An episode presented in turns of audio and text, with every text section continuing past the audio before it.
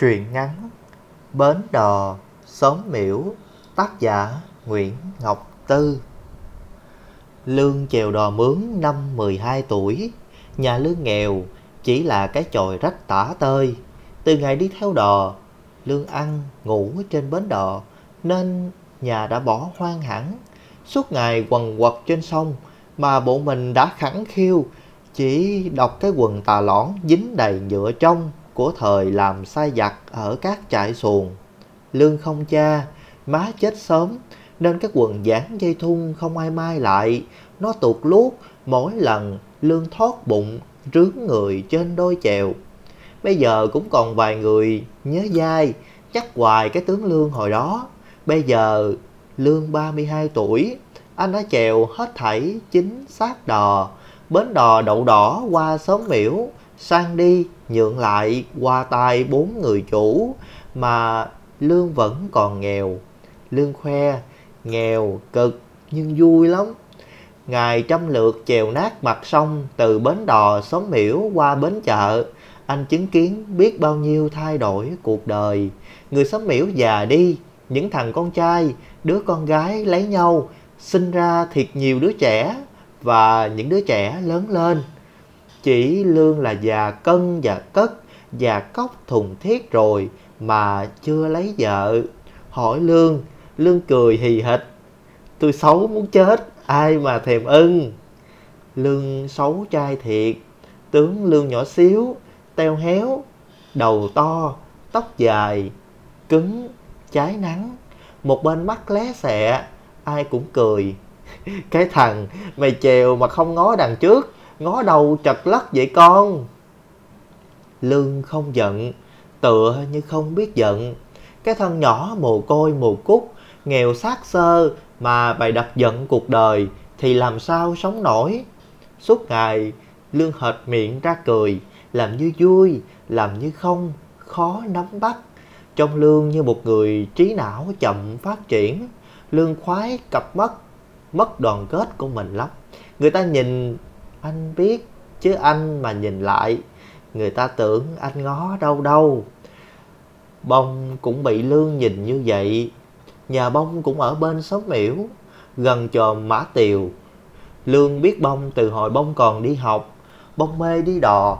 Lần nào nó cũng năn nỉ lương lén bà chủ bến cho nó ăn gian thêm mấy bận nữa. Nó ngồi đằng mũi xuồng thò chân xuống nước quậy quậy chơi. Lương bảo dưới sông nhóc cá sấu. Bông tin liền. Sao mà bông dễ tin vậy?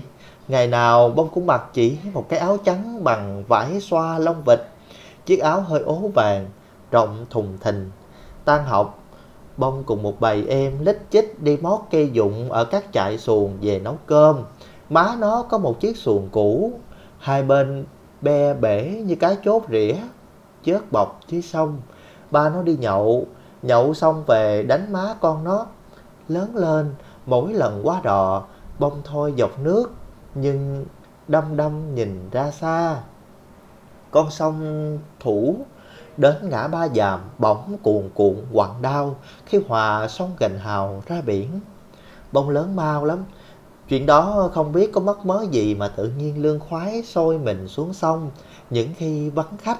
Lương ngồi mằn mằn lấy còi mấy một bụng trên mặt, lương than với bà tư, chủ bến, lúc này dì thấy tôi đen không? Bà Tư cười, chà, hỏi kiểu này chắc biết làm điệu rồi. Muốn vợ hả? Mày ráng dành dụm tiền, mai mốt có vợ rồi tao sang lại bến đò cho mà làm ăn.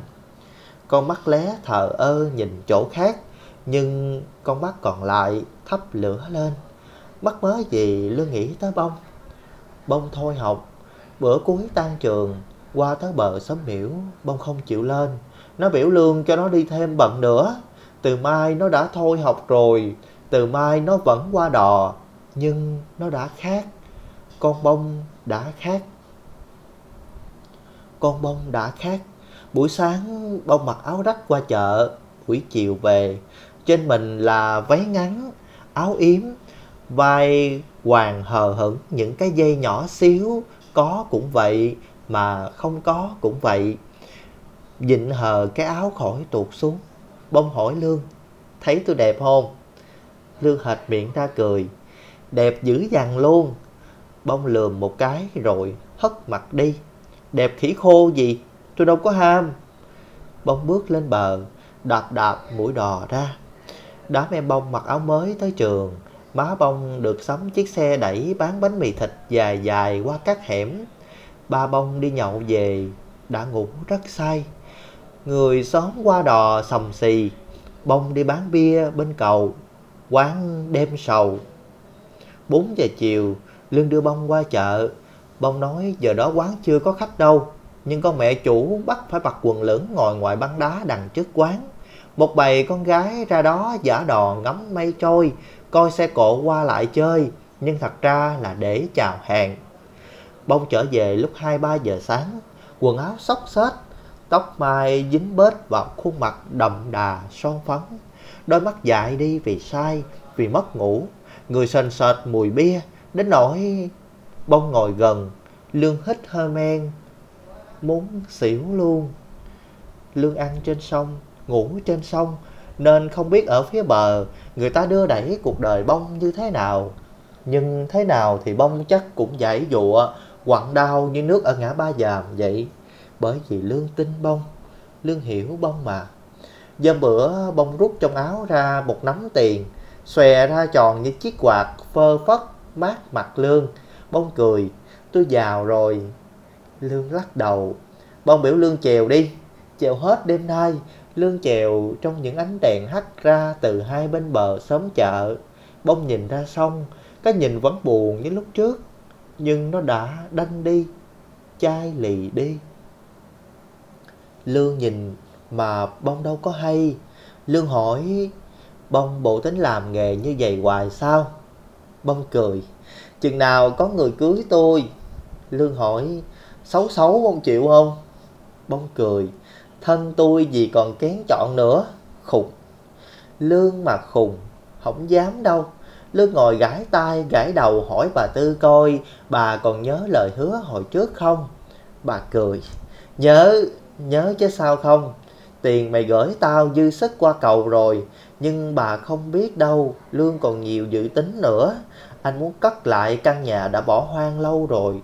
Lương muốn đóng một chiếc đò mới, cật giỏ xe quanh be, lắp dầu trong, cho từng xó gỗ đỏ ao ao. Lương đi xin cây dụng về để sẵn với sạp. Rảnh rảnh anh lấy ra, cưa đẻo đóng một cái hộp đựng tiền nho nhỏ nhiều ngăn. Ngăn đựng giấy bạc 200, 500, ngăn đựng giấy bạc 1 ngàn. Lương mua giấy nhám về đánh cho nó bóng lên, rờ tay cho mát rượi. Lương giấu nó đi để khỏi ai trông thấy, sợ người ta hỏi tới hoài. Lương nói thiệt, người ta cười bảo Lương cầu cao, mắc cỡ lắm. Mà anh còn chưa nói với Bông, nhưng Bông đã nói trước. Bông khoe, chắc tôi bỏ nghề, tôi lấy chồng. Lương trà mái chèo cho đò cặp bến. Lương hỏi Bông lấy ai? Bông cười, cái ông hồi nãy đưa tôi về. Lương muốn sụm bộ giò, lặng người mà miệng vẫn cười hịch hạt, sướng ngang. Ông già vẫn thường đưa bông về xóm miễu. Người ta nói con bông ham giàu nên ráng kêu ông ngoại đó bằng anh. Bông dẫm cái cười của cuộc đời lên đôi giày cao hai tấc, đường kính ngót một phân, bông chờ ngày lấy chồng. Nhưng bà già, vợ ông già không chịu, bà lùa bầy con qua nhà, rọc nham nhở mái tóc dài của bông, xé quần áo, lột sạch những món đồ trang sức bông đang đeo. Chuyến về, đám người đó qua sông, lương trừ trừ, chờ cano chạy qua rồi nương theo sóng lớn, nhận chìm đò luôn. Bà già xích chết đuối, mai nhờ lương ngôi ngớp kéo lên bờ. Bà vừa níu lương vừa chửi, đồ không có dân quá, đồ thất học. Lương cười hề hề, sao bà chửi câu nào trúng câu đó vậy? Bông biết chuyện, bông nói trong ngân ngấn nước mắt, làm chuyện đó chi vậy Lương? Của người ta thì trả lại cho người ta, sao mà tôi dễ tin người quá vậy không biết? Lần đầu tiên, bông gọi Lương theo đúng tên của anh chứ không kêu khùng, kêu đò nữa. Lương sướng tê người đi, Bông ngồi chói tay ra ngoài sau, ngẩng mặt lên nhìn Lương như chị hai nhìn thằng út, như con chó vá nhìn đóng thóc. Tôi biết anh thương tôi mà, Lương. Lương cười, khuya đó về sông vắng, lâu lâu mới có một chiếc xe chở cát, chở dầu tạch tạch đi qua, ánh đèn đỏ lồm xa xa như ánh nến. Bông biểu có thương bông thì ngồi lại gần bông đi. Nước đứng rồi, đò có trôi đi đâu mà sợ. Hai đứa ngồi một bên bê xuồng, nó nghiêng nghiêng, lơ lửng. Bông biểu Lương nắm tay nó đi, Lương không dám. Hai đứa cách nhau chừng bốn gan rưỡi. Lương nín khe hồi lâu rồi thở ra. Gió mát thiệt, he. Lương, gì? Ôm tôi đi. Ý trời, người ta dòm. Thay kệ họ, ôm tôi đi. Thôi. Bất thần, bông xô lương té ngửa xuống nước. Đợi lương dẹt đám rác trôi liều biều, trồi đầu lên, bông hét. Chê thân tôi dơ dái, nhơ nhớp nên không dám động vô tôi chứ gì. Vậy mà thương tôi sao? Đồ xấu xí, đồ khùng. Lương dịnh một tay vô be xuồng, một tay vuốt nước trên mặt. Trong lòng anh nghĩ rất nhiều, mà không nói được lời nào. Anh khờ khạo không có năng khiếu nói, lâu dài anh chỉ biết cười. Lương mà khùng, Lương chỉ không muốn mình giống như bao thằng đàn ông khác. Nhìn bông như nhìn một món đồ chơi. Bông là bông, là con gái, là người. Sau này bông dững dưng qua đò như chưa hề có cái đêm hôm đó. Bông đi với một thằng con trai mới. Thằng này để tóc 5 năm nên Lương kêu nó bằng 5 năm. 5 năm trẻ măng, quần áo thơm, đầu tóc thơm. Chiếc xe phân khối lớn nổ tè tè ra đám khói cũng thơm. 4 giờ, 5 năm đón bông ở bến đò. Nó hất mặt hỏi Lương có biết Hồng không? Lương nói Lương chỉ biết bông thôi. Lòng anh nghĩ, dù là hồng, là mai, là cúc thì vẫn là bông. Năm năm cười sụt sùi, ông nội này cụ lần thiệt. Bông qua sông rồi, mấy bà già đi chợ về quýt muốn rách đuôi con mắt. Con gái con đứa gì mà ngồi dễn phao câu, thấy ghét. Lương lặng lẽ cười. Anh đưa bông đi, rồi chở bông về. Kỳ cục, Lương không biết rằng mỗi lần thấy Lương dại miệng kéo răng ra cười là lòng bông quặn đau. Bông muốn nhìn thấy anh buồn, thấy trong mắt anh lộ ra cái nét nhìn ghen tức. Nhưng Lương không được thông minh lắm. Lương không hiểu, Lương khùng.